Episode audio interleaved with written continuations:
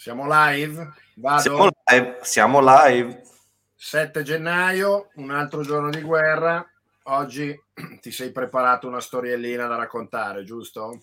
Sì, ma io sono sempre stato in guerra, non è che adesso siamo in guerra. Eh, perché poi oggi non è, non è, una storia di guerra, dai. No, vabbè, è una guerra contro il Cambiamo, mondo. Oggi cambiamo discorso, vai. Sì, oggi cambiamo discorso. È, è l'intervento di Ray Dalio, che come sai è un mio uh, mentor, Bisogna chiedere a lui se è un tuo mentor. Beh, vedrai quando parteciperà al nostro podcast glielo potremo chiedere allora di persona. Ti darò fiducia. ha fatto il suo classico video uh, sul Changing World Order e secondo me lui ha veramente una grande chiarezza espositiva nella sua semplicità e ho pensato, come ci eravamo detti l'ultimo podcast tra di noi, che il suo intervento potesse essere interessante da essere, come dire, sezionato. E quindi eccoci qua. Ho guardato questo video di circa 45 minuti, quindi forse vi faccio risparmiare un po' di tempo. Comunque poi ve lo metto in descrizione. Secondo me è utile parlarne con te perché secondo me poi tu con Ray potresti avere qualche attrito e quindi partiamo dalla presentazione. Che dici? Vai. Allora, il titolo è Changing World Order ed è già tutto un programma. Uh, ora per il podcast noi abbiamo delle slide, quindi se volete potete poi andare a vedere il video o um, la, nostra, la nostra videoregistrazione. Comunque in generale cercherò di fare una cosa molto espositiva. Um, si comincia con quello che sta succedendo. Eh, sostanzialmente una veloce carrellata è quella di una crisi finanziaria, eh, si parte dal 2008.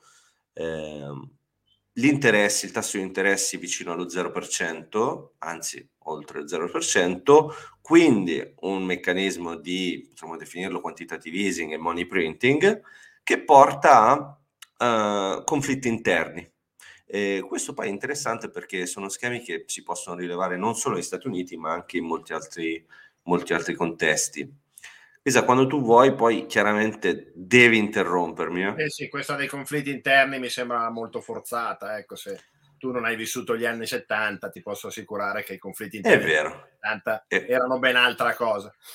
Effettivamente questo, questo c'è, però almeno da un punto di vista ideologico qualcosa c'è. Comunque poi parla di eh, mancata sostanzialmente redistribuzione della ricchezza. Certo qui siamo abbastanza d'accordo. E poi qui arriva già in questa immagine, come dire, il suo punto di vista molto forte, cioè parla di conflitti esterni e nell'immagine sono raffigurati Stati Uniti e Cina. E questo secondo me è il punto di vista forte suo, perché ma, noi parliamo di Russia e Ucraina, ma come no, dicevamo nello scorso podcast, Scusa, eh, il Pentagono sono 15 anni che come scenario principale della guerra per gli Stati Uniti fa quello con la Cina, quindi Dalio qui non si è inventato nulla.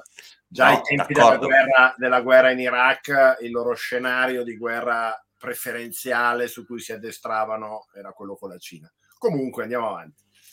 Comunque andiamo avanti e secondo me comunque la chiave lettura non è tanto che lui dice che è così, è semplicemente una nuova chiave lettura del conflitto più, come dire, attuale, quindi quello russo-ucraino.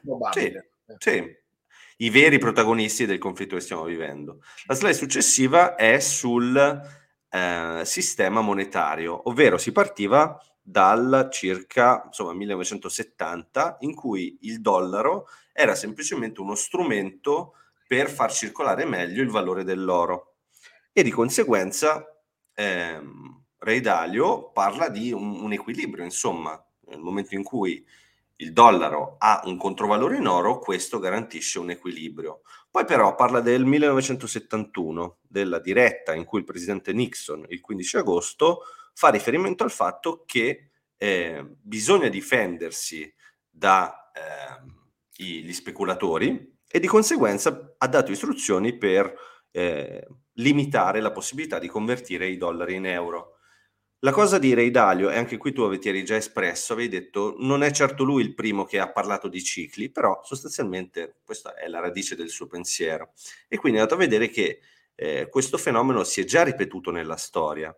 Uh, lui si aspettava che nel momento in cui ci fosse stata appunto questa separazione tra dollaro e, e, e oro, ci sarebbe stata una, una crisi finanziaria, invece ha visto che i prezzi delle azioni continuavano a salire. E allora ha visto che questo fenomeno non è avvenuto soltanto nel 1971, è avvenuto anche nel 1933 sotto Roosevelt e nel 1933 ha visto che effettivamente eh, il dollaro si è andato a svalutare rispetto all'oro. Eh, qui la lezione che si ricava è che nel momento in cui c'è un divario tra il dollaro e l'oro è utile investire in azioni, eh, commodities e oro eh, questo è successo sia nel 1960 sia nel 1850 sotto l'impero britannico, sia nel 1650 nel, nel periodo, diciamo così, di dominio olandese. Eh, il messaggio qual è? È che nel momento in cui, come ho detto, c'è un aumento della quantità di dollari in circolazione, allora il valore degli asset cresce. Di conseguenza, il principio da cui che si può ricavare da questo breve, diciamo così, um, excursus è quello di comprare, lui dice esattamente, when central banks print a lot of money, buy stocks, gold and commodities. Ora, tornando al presente, cosa succede? Che, ad esempio, nel 2020 c'è stato il coronavirus, tuttora c'è il coronavirus, come ben sappiamo, e c'è un aumento anche qui della necessità di, di stampare denaro. E eh, il principio successivo a cui fa riferimento è quello di dire to understand what is coming at you, you need to understand what happened before you. Quindi per capire quello che avverrà nel futuro, devi capire quello che è avvenuto nel passato. Qui parte suo, la sua idea di changing world orders. Secondo lui ci sono tre punti fondamentali che mh, mm, si ripetono e che indicano esattamente il, il, punto in cui ci troviamo nella storia. Il primo punto è, è esattamente quello a cui ho fatto riferimento prima, ovvero le banche centrali hanno necessità di abbassare il tasso di interessi, abbassare il tasso di interessi e di stampare denaro. Il secondo punto è quello che riguarda la mancata redistribuzione della ricchezza sostanzialmente, il grande divario tra ricchi e poveri. E il terzo punto è quello che riguarda il, il conflitto militare, il conflitto bellico. Entrambi questi tre elementi indicano che siamo all'interno di un ciclo eh, negativo, di un impero eh, decadente. L'ultima volta che secondo lui si è eh, figurato un, uno scenario simile al nostro è quello della seconda guerra mondiale, quindi dal 38 al 45 eh, vengono ripercorse le, le stesse tappe. Eh, scenario che poi ha trovato un nuovo ciclo, un nuovo uh, avvio nel, negli accordi di Bretton Woods 1944 e si arriva alla, a un tema cruciale che è quello della cosiddetta reserve currency, ovvero il fatto di avere una moneta che è dominante a livello mondiale è un elemento in grado di determinare chi è effettivamente la potenza dominante a livello planetario. Infatti, gli Stati Uniti, dopo il 1945, sono stati sicuramente eh, la potenza che ha più, come dire, preso vantaggio dal fatto di avere il dollaro a disposizione, il dollaro che è diventato appunto la reserve currency. E qui lui parla di questo big cycle che divide sostanzialmente in tre parti. Eh, vediamo, sostanzialmente questo è il fulcro de- del suo pensiero. Lui dice, nel momento in cui c'è un nuovo ordine mondiale, c'è un periodo di pace, prosperità, di produttività che fa bene a tutti e di conseguenza non hai dei conflitti. Poi però cosa succede? Che questo ciclo viene eh, spinto anche attraverso l'indebitamento e di conseguenza hai la creazione di bolle finanziarie e di un aumento del divario tra ricchi e poveri. Questo ti porta ad arrivare al, al top, diciamo così, di questo, di questo, periodo. Una volta giunti là, hai mh, mm, la, la comparsa delle prime esplosioni di queste bolle. Hai la necessità come Stato di andare a stampare denaro e di, insomma, hai il problema che guadagni meno, i tuoi introiti sono inferiori a quanto effettivamente spendi e di conseguenza hai un aumento della tensione sociale, la possibilità di avere dei conflitti bellici che ti porta poi ad avere sostanzialmente un nuovo ordine mondiale. Eh, andando a parlare soltanto del, del, della fase che lui definisce rise, quindi del, del come dire in italiano, dell'aumento, no? del, del sorgere, ecco, Eh, lui lo dice esplicitamente, di nuovo, secondo lui gli Stati Uniti sono in una fase decadente e la Cina è la nuova potenza mondiale che andrà a, eh, come dire, rilanciare un nuovo periodo di, di gloria per loro, per noi, non lo so. Eh, l'intervallo temporale, secondo lui, di eh, dominio di una potenza a livello mondiale è di circa 250 anni e il periodo invece in cui c'è un conflitto che porta a capire chi effettivamente va a dominare sull'altro dura circa 10-20 anni. Um, lui identifica otto categorie secondo le quali tu puoi capire chi è effettivamente la potenza dominante. Queste otto categorie sono il livello di educazione, il livello di istruzione di un paese, il livello di innovazione eh, e di tecnologia, il livello di competitività, il livello di produttività, di commercio, il livello militare, la capacità finanziaria e infine la capacità insomma, di, di essere depositaria di, di risorse. Um, qui compara eh, in termini storici eh, la capacità di produzione americana rispetto a quella cinese e lo fa anche rispetto alla capacità commerciale. Questi due grafici sono due grafici che testimoniano il fatto che la Cina ha superato eh, gli Stati Uniti in queste due mm, come dire, in questi due ambiti, quindi quella della produttività e quella della capacità commerciale. Ma questa è produzione, eh. Eh, non è produttività, output è la produzione. Sì, produz- produzione dalla produttività sono due cose completamente diverse. Hai ragione, hai ragione, volevo dire produzione. Invece trade per ciò che riguarda la capacità commerciale.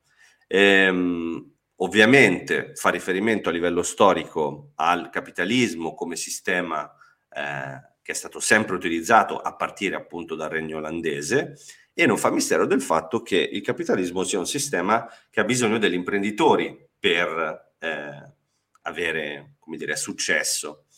E secondo lui la Cina certo non fa mistero di essere un sistema capitalistico a modo suo ed è un sistema che eh, va a creare, mh, mm, che ha bisogno di centri finanziari. Il primo centro finanziario nella storia è stato quello di Amsterdam, a livello insomma planetario, poi c'è stato quello di Londra, oggi è probabilmente New York. Secondo lui Shanghai Beijing, quindi Pechino e Hong Kong sono i centri finanziari del, del futuro. Vabbè, eh, scusa, ti interrompo, ma questa è, è propaganda filocinese scandalosa perché sostenere che la Cina sia un paese capitalistico con la libera imprenditoria, con quello che abbiamo visto succedere nell'ultimo anno, è un controsenso assoluto, cioè c'è un dirigismo da parte governativa nel far andare un'azienda piuttosto che un'altra da una parte che ha limitato e continuerà a limitare tantissimo appunto l'imprenditoria. E se tu limiti l'imprenditoria l'immagine che avevi fatto vedere dell'omino sulla nave che parte per fare la scoperta è già perdente. E la seconda come centro finanziario quando tu hai un renminbi che non è una moneta libera è un controsenso assoluto già quello. Quindi Hong Kong che era centro finanziario fino a che Hong Kong era una città-stato sostanzialmente libera con appunto un paese e due tipi di governo, adesso che è stata assorbita completamente dalla Cina, vuoi in parte per il Covid, vuoi perché molti occidentali se ne sono andati, è crollata molto rispetto a quello che era ed è invece salita di più Singapore che è un paese molto più libero. Quindi questi elementi secondo me già sono grossissimi punti di domanda sulle possibilità che la Cina possa diventare quello che sono diventati la Gran Bretagna e gli Stati Uniti nello stesso modo. Poi magari ci può arrivare eh, come uno degli imperi di, di, mille anni fa. Ecco, anche i mongoli hanno creato un impero colossale invadendo e uccidendo una trentina di milioni di persone, quindi per carità, però sono due sistemi molto diversi che arrivano a creare sistemi di potere molto, molto differenti, molto meno duratori. Insomma, l'impero mongolo, quando è morto Gengis Khan, poi si è molto velocemente eh, disgregato. Ecco, se tu imponi imposti, se non imposti sul soft power, gli Stati Uniti hanno avuto la grande forza del soft power, no? del, del, rock and roll, de, del cinema, dell'abbigliamento, eh, hanno portato soldi nei paesi che avevano conquistato e hanno portato usi e costumi. Io vedo molto difficile che la Cina possa fare questo con la propria lingua, la propria cultura. E, per cui certe cose sì, queste secondo me sono molto forzate. Mm. Guarda, da questo punto di vista lui dice, ah, poi non ho chiaramente portato tutto, se no ci avrei messo 40 Beh. minuti. Eh, secondo lui, al di là di fare un giudizio di merito, diciamo così, del sistema alla base no, no, non è merito, è proprio la strada, no? Tu, tu hai detto no, no, il capitalismo, ma in Cina non c'è più il libero capitalismo, perché hai visto anche tu cosa è successo ad Alibaba e, a tutta una serie di società che sono state bloccate, a cui è stato impedito. Adesso, per esempio, le società di delivery di food cinese sono state obbligate ad abbassare le tariffe a cui fanno delivery, capito? Perché sennò era troppo caro. È chiaro se cominci ad operare in questo modo, sparisce la libertà e sparisce anche, diciamo, quella forza che porta l'imprenditore a cercare di conquistare, no? Perché se tu non lo mm. puoi più fare, diventa come l'Unione Sovietica. L'Unione Sovietica si è disgregata perché è un sistema dove non c'è la libertà di impresa e di arricchimento e di scelta delle direzioni è anti-umano. Comunque lui fa riferimento al fatto che l'organizzazione ha bisogno di tre capisaldi che comunicano bene tra di loro. Questo è il governo sostanzialmente, il lato finanziario e il lato militare. Se queste tre forze collaborano, allora secondo lui il sistema è sostenibile, al di là diciamo così, del grado di libertà che viene consentito all'interno dell'organizzazione. Comunque, tornando alla sua presentazione, eh, secondo lui, appunto, la Cina mh, è in una fase di crescita ed è prima della fase del, dell'esposizione alle bolle finanziarie. Per ciò che riguarda il, il top, ehm, parla del, della concorrenza sostanzialmente, cioè nel momento in cui tu hai un potere di acquisto, decidi sostanzialmente di rivolgerti a chi ti offre lo stesso prodotto a un prezzo inferiore. E di conseguenza questo è un elemento che porta a uh, debolezza a livello uh, sociale, perché non c'è più un'attenzione alla produttività e tale... Um, come dire, eh, tendenza si può riscontrare anche nel fatto che magari le persone più abbienti eh, tendono a mantenere i propri privilegi, non in modo illegale, ma semplicemente dando una migliore educazione ai propri figli, oppure favorendo un sistema politico eh, che chiaramente può essere di supporto. E il sistema tiene nel momento in cui, anche se aumenta il divario, anche le classi più povere, diciamo eh. così, mantiene comunque una crescita, cioè se lo, la classe più povera non percepisce un peggioramento delle proprie condizioni di vita, comunque accetta il divario. Eh, quindi questo è un sistema che nel breve termine è sostenibile, nel lungo termine va a danneggiare il, il paese, diciamo così. Peccato che in Cina la situazione sia ancora peggiore che negli Stati Uniti, no? proprio questo, mm. questo divario che Xi Jinping ha cercato almeno a parole e con, e con tutte le azioni contro la grande impresa cinese è stata volta proprio a cercare di rimodellare questa, questa questione fra i grandissimi ricchi e il resto della popolazione e questo eh, in Cina è ancora più smaccato. Sì, sì, sì, no, effettivamente c'è una totale mancanza di critica verso il sistema cinese, però insomma a livello americano interessante, anche perché appunto poi parla del, del fatto che... Queste sono basi americane, no?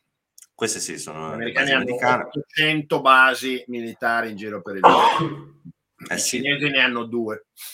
Eh, questo è importante. Eh. E, ehm, parla del, qui parla del fatto che la Cina è andata a sostenere l'economia americana andando a comprare obbligazioni americane, economia americana fa riferimento al fatto che è 40 volte superiore in termini di eh, reddito pro capite rispetto a quella cinese. Eh certo. Scusa un attimo, devo bere. Ho parlato troppo. Poi ricordiamoci che i cinesi compravano obbligazioni americane con i dollari che ricevevano dagli americani che compravano le loro merci, quindi alla fine era una partita di giro, no? E questi dollari eh sì. Venivano stampati e vengono stampati dagli americani che si indebitano, quindi è come al solito chi è, è nella più difficile, il creditore o il debitore, no? È il solito discorso. Ah, questo è fantastico. Che, no, che mettiamo sul mercato un trillion di dollari americani, va bene. e poi... Mm.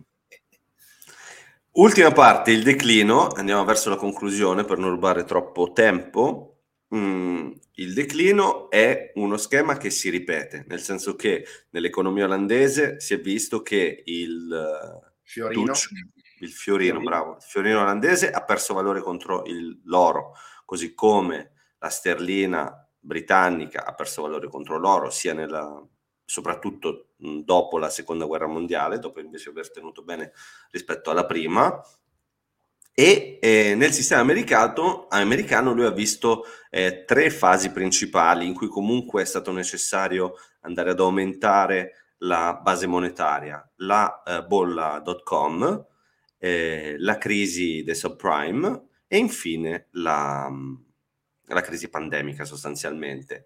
Ed è qui che viene fuori una parte interessante, ovvero la popolazione più eh, povera, nel momento in cui perde la propria eh, crescita, seppur limitata, a quel punto, come dire, diventa sensibile al, um, al problema, si accorge che qualcosa non va e allo stesso tempo le classi più abbienti sono quelli che eh, temono ripercussioni e quindi cosa fanno? Portano i loro valori, le loro ricchezze in contesti che loro reputano più salvi e quindi parassiti fiscali, asset sicuri come oro e, e varie, oppure ehm, andare a comprare altre monete che reputano più solide ed è quello che sta succedendo proprio in questi giorni con l'aumento del valore del, del, so, del franco svizzero o del dollaro e così via. Ehm, a livello politico c'è il conflitto tra chi vuole la ridistribuzione della ricchezza chi vuole invece conservarla e mh, mm, a livello sistemico questa crea una grande vulnerabilità, vulnerabilità che poi di solito a livello esterno porta a dei conflitti mu- mm, militari. In conclusione, il futuro qual è? Chi sarà la eh, potenza dominante, lui non, non, dire, non, si spinge a dire sicuramente gli Stati Uniti eh, diventeranno insomma, Beh, allora, una potenza del passato. Il declino prima o poi arriva, questo è scontato, no? tutti gli imperi sono finiti, quindi anche quello americano finirà, bisogna vedere se finisce fra 20 anni o fra 150. Ecco. E infatti da questo punto di vista lui dice, come dire, è possibile allungare la vita, questo dipende dalla qualità di alcuni fattori, ad esempio le, la leadership, il tasso di istruzione del paese, eh, il livello della giustizia, il tasso di corruzione, come vengono gestite le risorse, insomma tutti i valori che possono determinare poi la durata. Anche la demografia, eh, Anche cose. la demografia, hai eh, ragione. Chiaramente una popolazione giovane ha anche voglia di combattere, una popolazione anziana no. E quello, Corretto. è tanta differenza. Corretto. Quindi, conclusione. Ehm, Vai a vivere spesso, Esattamente. Spesso ehm, la, la guerra più grande di una nazione è al suo interno. Scusate Um, la cosa importante è um, earn more than we spend, quindi guadagnare di più di quanto si spenda e infine trattarsi con, con rispetto reciproco. Che ne pensi? Vabbè, a parte quest'ultima frase demagogica, è il nodo del, del guadagnare più di quanto si spenda è assolutamente uno dei concetti più sani che ci siano. Peccato che il sistema occidentale creato dagli americani basato sui consumi invece preveda l'indebitamento continuo e massiccio per moltiplicare la capacità di consumo e quindi creare eh, capacità produttiva e di vendita. E questo c'è in parte anche in Cina, anche se i cinesi sono molto, molto conservatori, molto risparmiatori, no? sono molto simili agli italiani. Però oggi con una secondo me, sovraccapacità produttiva in qualsiasi settore che si sia sviluppato al mondo, è impellente riuscire a creare sempre nuovo consumo e questo purtroppo, dico purtroppo perché io non, effettivamente non lo condivido, negli ultimi decenni è stato tutto basato su, sull'indebitamento. È chiaro che il sistema economico e finanziario è molto fragile a causa di questo indebitamento poi il sistema del dollaro eh, è stato un enorme vantaggio per gli americani, eh, dedollarizzare secondo me per quanto sia desiderio di alcuni a ogni crisi manifesta il fatto di essere lontanissimi da quello perché tutti si precipitano a comprare dollari, inclusi mm. cinesi, russi e contadini africani se possono. Quindi il dollaro ancora oggi